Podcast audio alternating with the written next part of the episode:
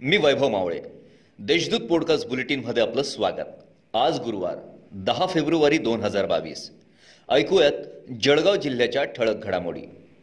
Finance कंपनीत जागा गहाण ठेवून बारा लाखांचे कर्ज घेतले.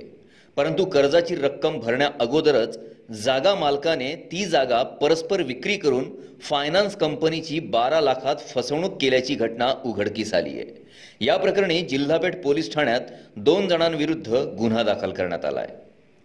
काँग्रेसने देशभरात कोरोना पसरला असे वक्तव्य पंतप्रधान नरेंद्र मोदी यांनी केले. या वक्तव्यावरून राज्यभरात काँग्रेस आक्रमक झाली असून जिल्हा काँग्रेस कमिटीतर्फे जिल्हाधिकारी कार्यालयासमोर जोरदार घोषणाबाजी करत निदर्शने करण्यात आली.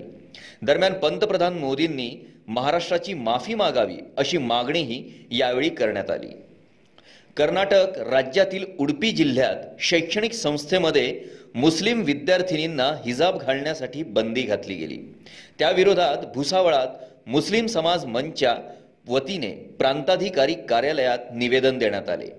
हिजाब बंदी हे व्यक्ती स्वातंत्र्य आणि संविधानाच्या विरोधात असून अशा शाळांवर कारवाई करून हिजाब बंदी हटवण्यात यावी अशी मागणी यावेळी करण्यात आली.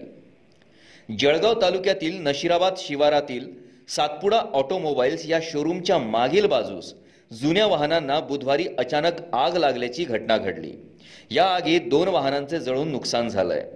या प्रकरणी तपास सुरू असल्याचं कळलं आहे जिल्ह्यात दिवसेंदिवस कोरोना बाधितांच्या संख्येत घट होत असल्याने दिलासा मिळत आहे. तिसऱ्या लाटेत कोरोना बाधितांची संख्या दिवसेंदिवस कमी होऊ लागली आहे बुधवारी दिवसभरात केवळ तेवीस कोरोनाचे नवे बाधित रुग्ण आढळून आले असून एकशे त्र्याण्णव रुग्ण कोरोना मुक्त झाले आहेत.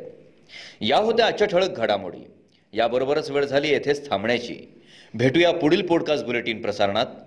तोपर्यंत संक्षिप्त बातम्या आणि ताज्या घडामोडींसाठी देशदूत डॉट कॉम या संकेतस्थळाला भेट द्या. धन्यवाद.